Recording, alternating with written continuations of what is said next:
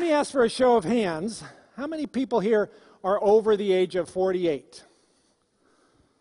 Well, there do seem to be a few.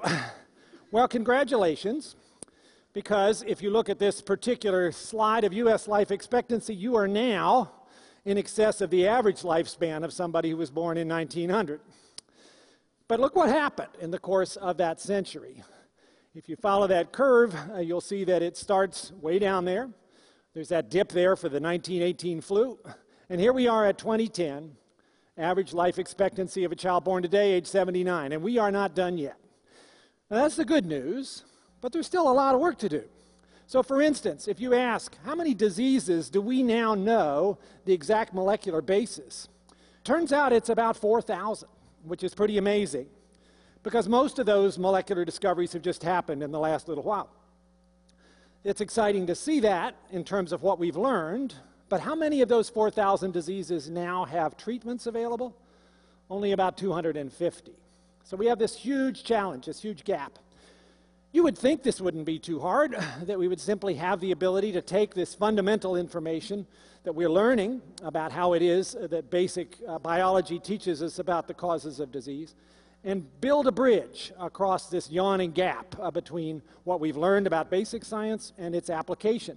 A bridge that would look maybe something like this where you'd have to put together a nice, uh, shiny way uh, to get from one side to the other. Well, wouldn't it be nice if it was that easy? Unfortunately, it's not. In reality, trying to go from fundamental knowledge to its application is more like this there are no shiny bridges. You sort of place your bets. Maybe you've got a swimmer and a rowboat and a sailboat and a tugboat, and you set them off on their way. And the rains come and the lightning flashes, and oh my gosh, there's sharks in the water, and the swimmer gets into trouble, and uh oh, the swimmer drowned, and you know, the sailboat capsized. and that tugboat, well, it hit the rocks. And maybe if you're lucky, somebody gets across. Well, what does this really look like? Well, what is it to make a therapeutic anyway? What's a drug? A drug is made up of a small molecule of hydrogen, carbon, oxygen, nitrogen, and a few other atoms, all cobbled together in a shape. And it's those shapes that determine whether, in fact, that particular drug is going to hit its target. Is it going to land where it's supposed to? So look at this picture here, a lot of shapes dancing around for you. Now, what you need to do if you're trying to develop a new treatment for autism or Alzheimer's disease or cancer is to find the right shape in that mix that will ultimately provide benefit and will be safe.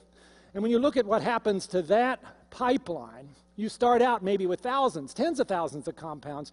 You weed down through various steps that cause many of these to fail. Ultimately, maybe you can run a clinical trial with four or five of these. And if all goes well, 14 years after you started, you will get one approval. And it will cost you upwards of a billion dollars for that one success. So we have to look at this pipeline the way an engineer would and say, how can we do better? And that's the main theme of what I want to say to you this morning. How can we make this go faster? How can we make it more successful? Well, let me tell you about a few examples where this has actually worked. One that has just happened in the last uh, few months is the successful approval of a drug for cystic fibrosis. But it's taken a long time to get there. Cystic fibrosis had its molecular cause discovered in 1989 by my group working with another group in Toronto, discovering what the mutation was in a particular gene on chromosome 7. That picture you see there, here it is. That's the same kid. That's Danny Bessette.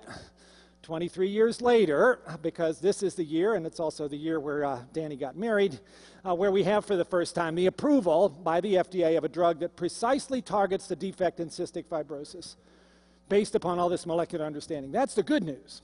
The bad news is this drug doesn't actually treat all cases of cystic fibrosis, and it won't work for Danny, and we're still waiting for that next generation to help him. But it took 23 years to get this far. That's too long. How do we go faster? Well, one way to go faster is to take advantage of technology, and a very important technology that we depend on for all of this is the human genome.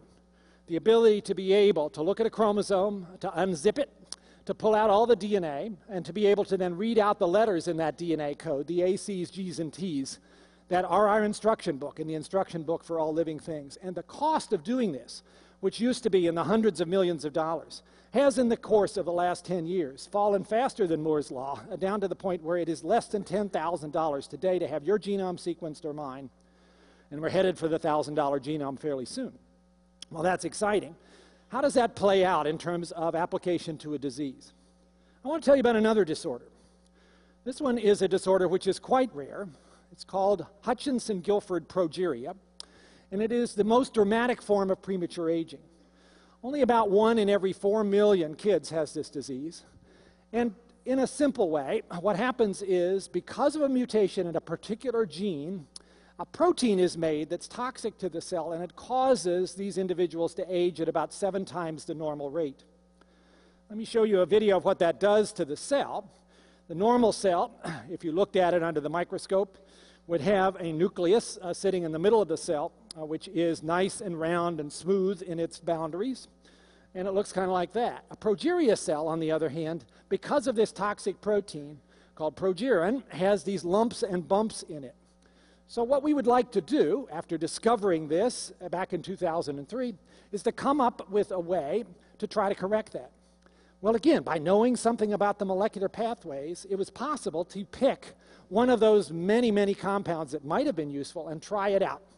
In an experiment done in cell culture and shown here in a cartoon, if you take that particular compound and you add it to that cell that has progeria, and you watch to see what happened, in just 72 hours, that cell becomes, for all purposes that we can determine, almost like a normal cell. Well, that was exciting, but would it actually work in a real human being? This has led, in the space of only four years from the time the gene was discovered to the start of a clinical trial, to a test of that very compound. And the kids that you see here all volunteered uh, to be part of this, uh, 28 of them.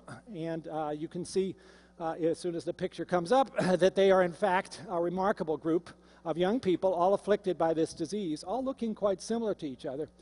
And instead of telling you more about it, I'm going to invite one of them, Sam Burns from Boston, who's here this morning, to come up on the stage and tell us about his experience as a child affected with progeria. Sam is 15 years old.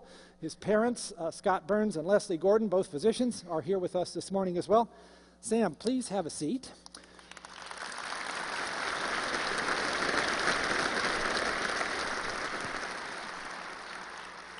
So, Sam, why don't you tell these folks uh, what it's like being affected with this condition called progeria?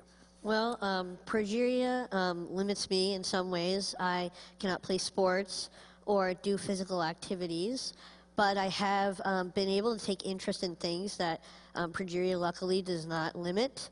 But when there is something that I really do want to do that progeria gets in the way of, like marching band or umpiring, we always find a way to do it, and that just shows that progeria isn't uh, in control of my life. So, what would you like to say to researchers here in, uh, in the auditorium and others listening uh, to this? What would you say to them both about research on progeria and maybe about other conditions as well? Well, uh, research on progeria has come so far in less than 15 years, mm-hmm. and um, that just shows the drive that researchers can have um, to get um, this far. And it really means a lot to myself and other kids um, with progeria. And it shows that if that drive exists, anybody can cure any disease, and hopefully progeria can be cured um, in the near future. And so we can eliminate those 4,000 diseases that uh, Francis was talking about. Excellent.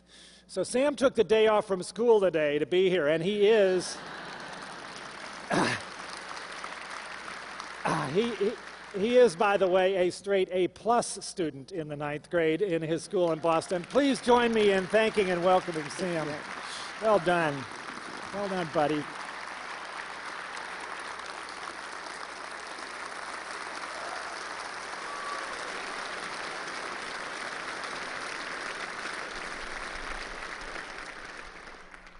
So I just want to say a couple more things about that particular story and then try to generalize how could we have stories of success all over the place for these diseases. As Sam says, these 4,000 that are waiting for answers.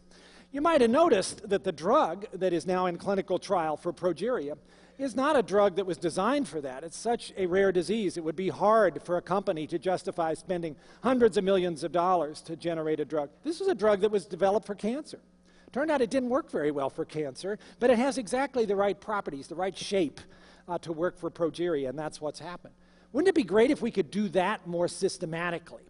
Could we, in fact, encourage all the companies that are out there that have drugs in their freezers that are known to be safe in humans, but have never actually succeeded in terms of being effective for the treatments they were tried for? Now we're learning about all these new molecular pathways. Some of those could be repositioned or repurposed, or whatever word you want to use, for new applications, basically teaching old drugs new tricks. That could be a phenomenal, valuable activity. We have many discussions now between NIH and companies about doing this that are looking very promising. And you could expect quite a lot to come from this. There are quite a number of success stories one can point to about how this has led to major advances. The first drug for HIV AIDS was not developed for HIV AIDS. It was developed for cancer. It was AZT. Didn't work very well for cancer, but became the first successful antiretroviral. And you can see from the table there are others as well. So, how do we actually make that a more generalizable effort? Well, we have to come up with a partnership between academia, government, the private sector, and patient organizations to make that so. At NIH, we have started this new National Center for Advancing Translational Sciences, just started last December, and this is one of its goals. Let me tell you another thing we could do. Wouldn't it be nice to be able to test a drug to see if it's effective and safe without having to put patients at risk because that first time you're never quite sure. How do we know, for instance, whether drugs are safe before we give them to people? We test them on animals. And it's not all that reliable, and it's costly, and it's time consuming. Suppose we could do this instead on human cells. You probably know, if you've been paying attention to some of the science literature, that you can now take a skin cell and encourage it to become a liver cell, or a heart cell, or a kidney cell, or a brain cell for any of us. So, what if you use those cells as your test for whether a drug is going to work and whether it's going to be safe? Here you see a picture of a lung on a chip. Uh, this is something created by the Wyss Institute in Boston. And what they have done here, if we can run the little video, is to take cells from an individual, turn them into the kinds of cells that are present in the lung, and determine what would happen if you added to this various drug compounds to see if they are toxic or safe. You can see this chip even breathes. It has an air channel, it has a blood channel, and it has cells in between that allow you to see what happens when you add a compound. Are those cells happy or not? You can do the same kind of chip technology for kidneys, for hearts, uh, for muscles, all the places where you want to see whether a drug is going to be a problem, for liver. And ultimately, because you can do this for the individual, we could even see this moving to the point where the ability to develop and test medicines will be you on a chip. What we're trying to say here is the individualizing of the process of developing drugs and testing their safety. So let me sum up. We are at a remarkable moment here. For me at NIH now for almost 20 years, there has never been a time where there was more excitement about the potential that lies in front of us. We have made all these discoveries pouring out of laboratories across the world. What do we need to capitalize on this? First of all, we need resources. This is research that's high risk, sometimes high cost. The payoff is enormous, both in terms of health and in terms of economic growth. We need to support that. Second, we need new kinds of partnerships between academia and government and the private sector and patient organizations, just like the one I've been describing here in terms of the way which we could go after repurposing new compounds. And third, and maybe most important, we need talent. We need the best and the brightest from many different disciplines to come and join this effort, all ages, uh, all different groups, because this is the time, folks. This is the 21st century biology that you've been waiting for. And we have the chance to take that and turn it into something which will, in fact, uh, knock out disease. That's my goal. I hope that's your goal. I think it'll be the goal of the poets and the Muppets and the surfers and the bankers and all the other people who join this stage and think about what we're trying to do here and why it matters. It matters for now, it matters as soon as possible. If you don't believe me, just ask Sam. Thank you all very much.